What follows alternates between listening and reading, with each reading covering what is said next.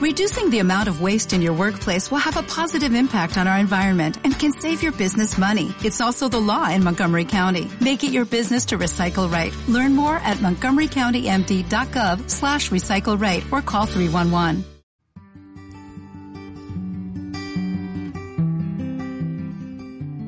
En esta ocasión compartiremos sinopsis, biografías, fragmentos de diversos autores clásicos, navegando desde un mar infinito de letras, pasando por literatura latinoamericana, poesía, ciencia ficción, fantasía, terror y novela, hasta llegar a libros de autores independientes.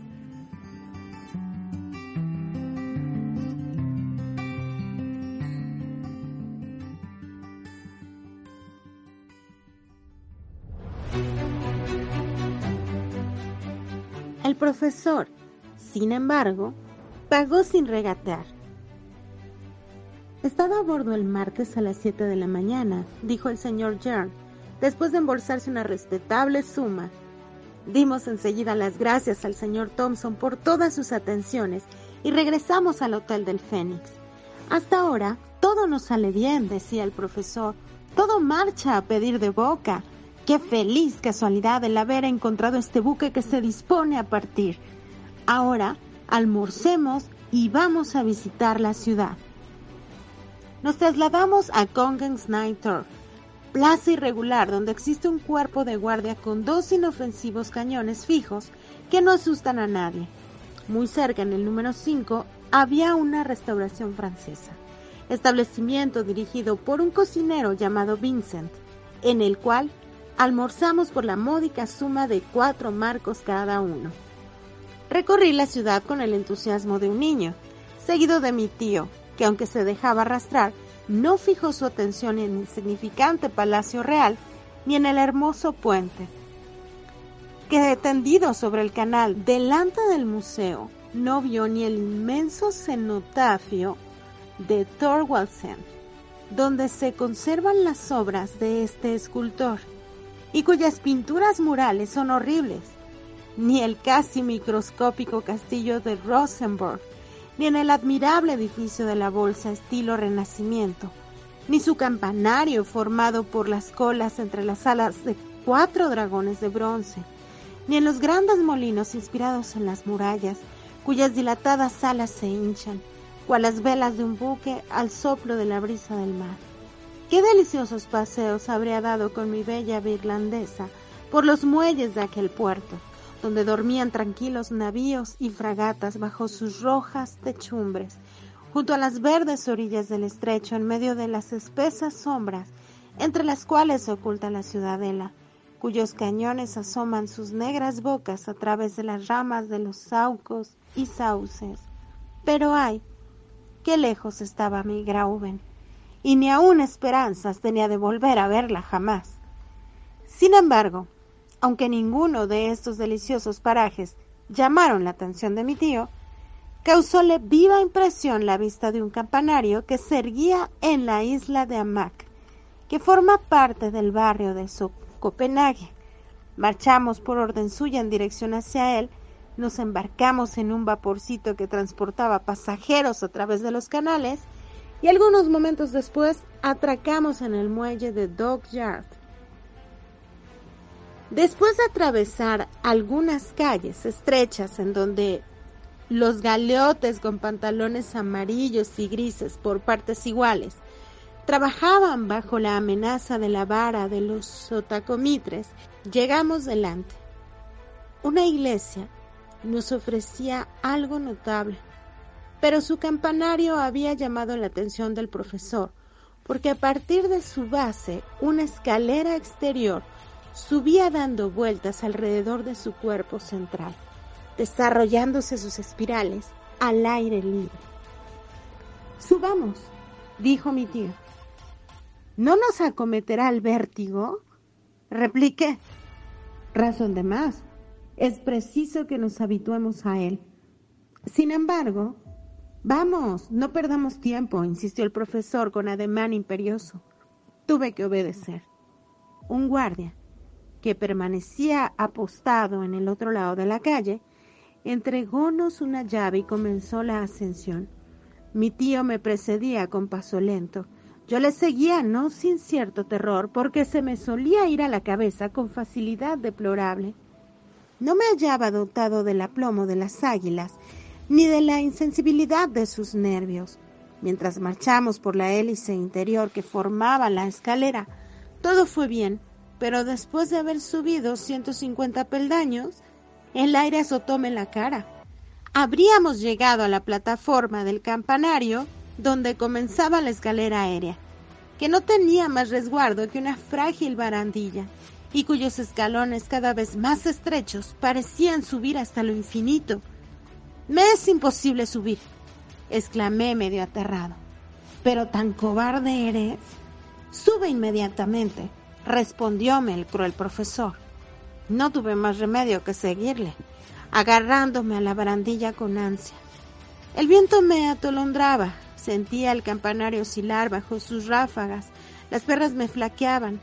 No tardé en subir de rodillas y acabé por trepar arrastrándome y con los ojos cerrados. El vértigo de las alturas se había apoderado de mí. Por fin, con la ayuda de mi tío que tiraba de mí, haciéndome por el cuello de la chaqueta, llegué cerca de la cúpula Mira, me dijo mi verdugo, y fíjate bien en todo. Es preciso aprender a contemplar el abismo sin la menor emoción. Entonces abrí los ojos y vi las casas como aplastadas por efecto de una terrible caída en medio de la niebla producida por los humos de las chimeneas. Por encima de mi cabeza pasaban desgarradas las nubes y por una ilusión óptica que invertía los movimientos, parecíame inmóviles, un tanto que el campanario, la cúpula y yo éramos arrastrados con una velocidad vertiginosa a lo lejos, y que se extendía por un lado la campiña tapizada de verdura, o brillaba por el otro el azulado mar bajo un haz de rayos luminosos. El Sun se descubría por la punta de Elsner, surcado por algunas velas blancas que semejaban gaviotas, y entre las brumas del este esbozábanse apenas las ondulantes costas de Suecia. Toda esta inmensidad arremolinábase confusamente ante mis ojos.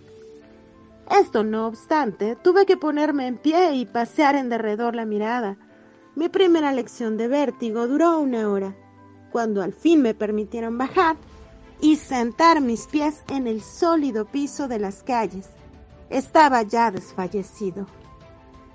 Mañana repetiremos la prueba, me dijo el profesor.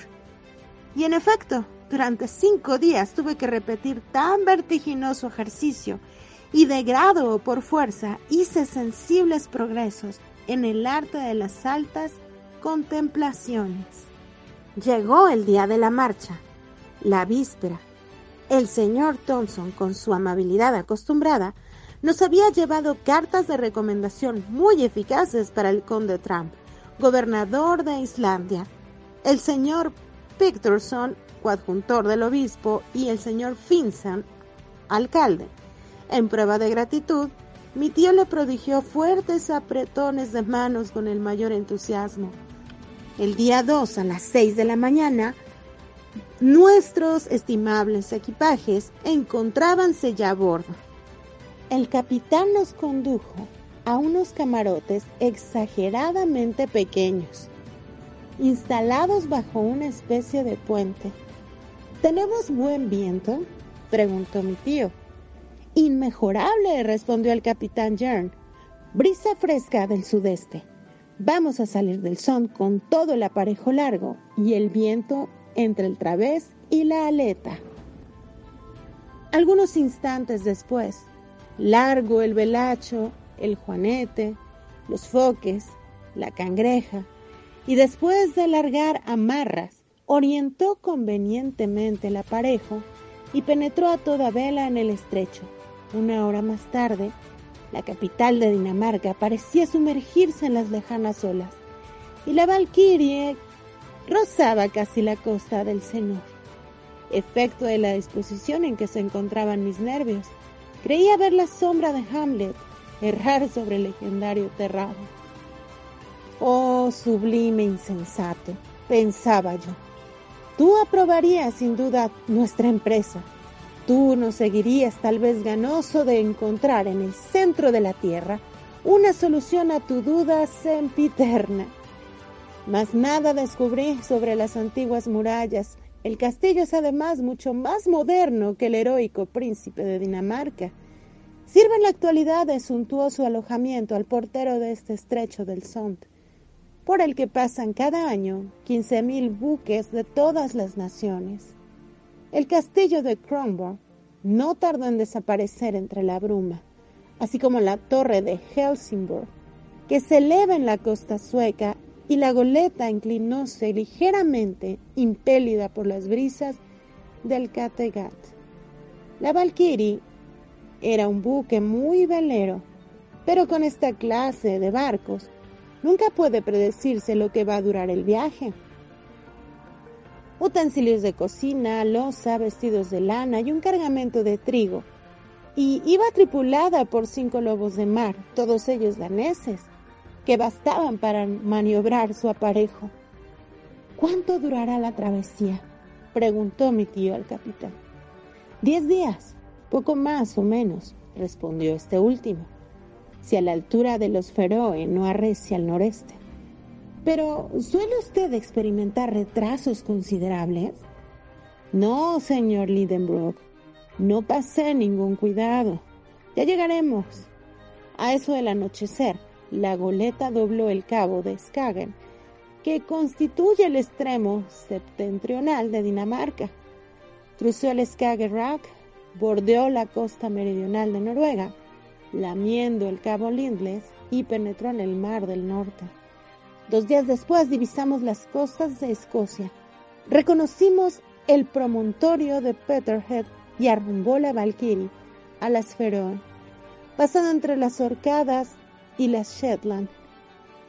No tardaron las olas del Atlántico en azotar los costados de nuestra goleta, y como al mismo tiempo tuvimos que navegar de vuelta y vuelta para avanzar hacia el norte, venciendo la resistencia que el viento nos ponía, costónos gran trabajo al llegar a las Feroe. El día 3, reconoció el capitán la isla Míganes, que es la más oriental de este grupo, y a partir de este momento hizo rumbo al cabo Portland, situado en la costa meridional de Islandia. La travesía no ofreció ningún incidente notable. Soporté bastante y sobre todo las inclemencias del mar. Pero mi tío se pasó todo el viaje mareado, lo que además de llenarle la vergüenza contribuyó a agriar más todavía su carácter. Esto no le permitió interrogar al capitán Jern acerca de las cuestiones del Sneffels, los medios de comunicación y la facilidad de los transportes, y tuvo que aplazar para más adelante todas estas investigaciones. Se pasó todo el viaje tendido en su camarote, cuyos mamparos crujían a cada cabezada del buque. Preciso es confesar que se tenía muy bien merecida su suerte. El día 11 montamos al cabo Portland, permitiéndonos la claridad del tiempo distinguir el Myrdals, que lo denomina. Este cabo se halla formado por un enorme peñasco de escarpadas pendientes que se alza aislado en la playa. La Valkyrie, manteniéndose a una distancia razonable de las costas, fue desbarajando hacia el oeste, navegando entre numerosas manadas de ballenas y tiburones. No tardamos en descubrir sus manadas y un inmenso peñasco, horadado de parte a parte a través del cual pasaba enfurecido el espumoso mar. Los islotes de Westman parecieron surgir del océano como rocas sembradas sobre la planicie líquida. A partir de este momento, la goleta tomó el rumbo de fuera para dar un respetable rodeo al cabo de Reykjanes, que forma el ángulo occidental de Islandia. La fuerte marejada no permitía a mi tío subir sobre cubierta con objeto de admirar aquellas costas bravías azotadas y hendidas por los vientos y mares del sudoeste. 48 horas después, sorte de una tempestad que obligó a la goleta a correr a palo seco, descubrimos por el este la baliza de la punta Skagen, cuyos peligrosos arrecifes se prolongan a gran distancia por debajo del mar. Subió a bordo un práctico islandés y tres horas más tarde fondeaba la Valkyrie delante. Entonces salió el profesor de su camarote, algo pálido y quebrantado, pero con el mismo entusiasmo de siempre y con la satisfacción retratada en su semblante. Los habitantes de la ciudad a quienes interesaba en extremo la llegada del buque del que todos tenían algo que recoger, agrupábanse en el muelle. Mi tío se apresuró a abandonar su presidio flotante, por no decir su hospital, pero antes de dejar la cubierta de la goleta, llevóme hasta la proa y desde allí mostrándome con el dedo en la parte septentrional de la bahía, una elevada montaña que remataba en sus dos picos un doble cono cubierto de nieves eternas, me dijo entusiasmado, el Sniffles, ahí tienes el Sniffles. Y después de haberme recomendado con un gesto que guardase el más impenetrable silencio bajo el bote que nos aguardaba, yo le seguí cabizbajo, y nuestros pies no tardaron en hollar el suelo de Islandia. De improviso, apareció un hombre de buena presencia, vestido de general. Sin embargo, no era más que un sencillo magistrado, el gobernador de la isla, el señor barón de Trump, en persona. El profesor reconociólo al instante, entrególe las cartas que traía de Copenhague y entablóse entre ellos una corta conversación en danés, en la cual no tomé parte, como era natural. Esta primera entrevista dio por resultado que el barón de Trump se pusiese por completo a las órdenes del profesor Lidenbrock. El alcalde, señor Finson, no menos militar por su indumentaria que el gobernador, pero tan pacífico como éste, hubo de dispensar a mi tío la más favorable acogida. En cuanto al coadjutor, señor Picturson, giraba a la sazón una vista pastoral a la región septentrional de su diócesis, y tuvimos que renunciar por lo pronto al gusto de serles presentados. Pero en cambio, trabamos conocimiento con un bellísimo sujeto, el señor catedrático de ciencias naturales de la escuela, cuyo concurso nos fue de inestimable valor. Este modesto sabio solo hablaba el islandés y el latín ofrecióme sus servicios en el idioma de Horacio y comprendí enseguida que estábamos creados para comprendernos mutuamente. Y en efecto, esta fue la única persona con quien pude conversar durante mi estancia en Islandia. ¿Cómo ves, querido Axel? Hubo de decirme mi tío. Todo va como una seda. Lo más difícil ya lo tenemos hecho. ¿Cómo lo más difícil? exclamé yo estupefacto. Pues es claro, solo nos resta bajar. Mirado desde ese punto de vista, tiene usted mucha razón. Mas supongo que debes bajar, tendremos que subir nuevamente. Va, va. Lo que es eso no me inquieta. ¿Con qué manos a la obra? Que no hay tiempo que perder. Me voy a la biblioteca. Tal vez se conserve en ella algún manuscrito que me gustaría consultar. Entre tanto, yo recorreré la ciudad. ¿No piensa usted visitarla? Oh, eso me interesa muy poco. Las curiosidades de Islandia no se encuentran sobre su superficie, sino debajo de ella. Salí y eché a andar sin rumbo fijo. No habría sido fácil perderse en las dos calles, de suerte que no tuve necesidad de preguntar a nadie el camino, lo cual, hecho por signos, expone la más de las veces a muchas equivocaciones se extiende la ciudad en medio de dos colinas, sobre un terreno muy bajo y pantanoso. Una inmensa ola de lava la cubre por un lado y desciende hasta el mar en declive suave. Por el otro se extiende la amplia bahía de Faxa, limitada al norte por el enorme ventisquero del Sniffles, y en la que a la sazón no había fondeado más buque que la Valquiria. De ordinario se hallan resguardados en ella los guardapescas ingleses y franceses, pero entonces se hallaban prestando servicio en las costas orientales de la isla. La calle más larga es paralela a la playa y en ella se hallan instalados los mercaderes y negociantes en cabañas de madera, hechas de vigas rojas, horizontalmente dispuestas. La otra calle, situada más al oeste, corre hacia un pequeño lago, pasando entre la casa del obispo y las de otros personajes extraños al comercio. No tardé en recorrer aquellas calles sombrías y tristes. A veces entreveía una mancha de césped descolorido que semejaba a una vieja alfombra de lana, raída a consecuencia del uso, o algo que parecía un huerto cuyas raras legumbres, patatas, coles y lechugas solo eran dignas de una mesa liliputiense. Algunos alelís enfermizos pugnaban también por recibir algún rayo del sol hacia la mitad de la calle, no ocupada por el comercio, encontré el cementerio público, rodeado de una tapa de adobes, el cual es bastante espacioso. Pocos pasos después, encontréme delante de la casa del gobernador, que es una mala choza si se le compara con la casa del ayuntamiento de Hamburgo, pero que resuelta un palacio al lado de las cabañas en las cuales se aloja la población islandesa. Entre la ciudad y el lago elevase la iglesia edificada con arreglo al gusto protestante y construida con cantos calcinados que los volcanes arrojan.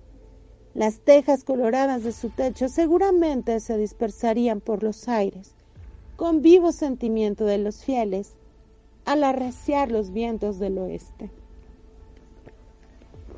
Sobre una eminencia inmediata vi la Escuela Nacional donde, según supe después por nuestro huésped, se enseña el hebreo, el inglés, el francés y el danés, cuatro lenguas de las cuales no conocía una palabra, cosa que me llenaba de bochorno, pues hubiera sido el más atrasado de los cuarenta alumnos matriculados en el pequeño colegio, e indigno de acostarme con ellos en aquellos armarios de dos compartimientos, donde otros más delicados se asfixiarían la primera noche. En tres horas recorrí no solo la ciudad, sino sus alrededores también. Su aspecto general era singularmente triste. No había árboles ni nada que mereciese el nombre de vegetación. Por todas partes veíanse picos de rocas volcánicas. Las cabañas de los islandeses están hechas de tierra y de turba, y tienen sus paredes inclinadas hacia adentro, de suerte que parecen tejados colocados sobre el suelo. En estos tejados son praderas relativamente fértiles, pues gracias al calor de las habitaciones brota en ellos la hierba con bastante facilidad, siendo preciso cegarla en la época de recolección para que los animales domésticos no pretendan pasar sobre estas verdes mansiones. Durante mi excursión encontré muy pocas personas, mas cuando volví a pasar por la calle del comercio, vi que la mayoría de la población se hallaba ocupada en secar, salar y cargar bacalaos, que constituyen allí el principal artículo de exportación. Los hombres parecían vigorosos, pero tardos, una especie de alemanes rubios de mirada pensativa, que se creen separados de la humanidad, infelices, desterrados en aquellas heladas regiones a quienes la naturaleza hubiera debido hacer esquimales, ya que los condonó a vivir dentro de los límites del círculo polar ártico, Traté en vano de sorprender una sonrisa en sus rostros. Reían a veces mediante una contracción involuntaria de sus músculos, pero no sonreían jamás. Sus vestidos consistían en una vasta chaqueta de lana negra, conocida en todos los países escandinavos con el nombre de Batney, sombrero de amplias alas, pantalón orillado de rojo y unos trozos de cuero arrollados en los pies a manera de calzado. Las mujeres de rostro triste y resignado y cuyo tipo es bastante agradable, aunque carecen de expresión, usan una chaqueta y una falda de Batman de color oscuro. Las solteras llevan sobre el trenzado cabello un gorrito de punto de color pardo y las casadas se cubren la cabeza con un pañuelo de color sobre el cual se colocan una especie de cofia blanca. Cuando tras un largo paseo regresé a la casa del señor Friedrichson, mi tío se encontraba ya en compañía de este último.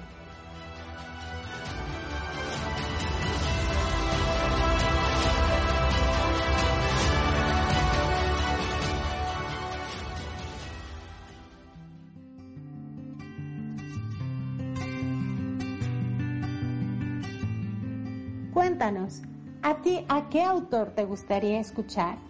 ¿Con qué género te identificas más? Escríbenos, comparte estos podcasts y ayúdanos a incentivar a que todo México y también otros países nos acompañen por el buen gusto de la lectura.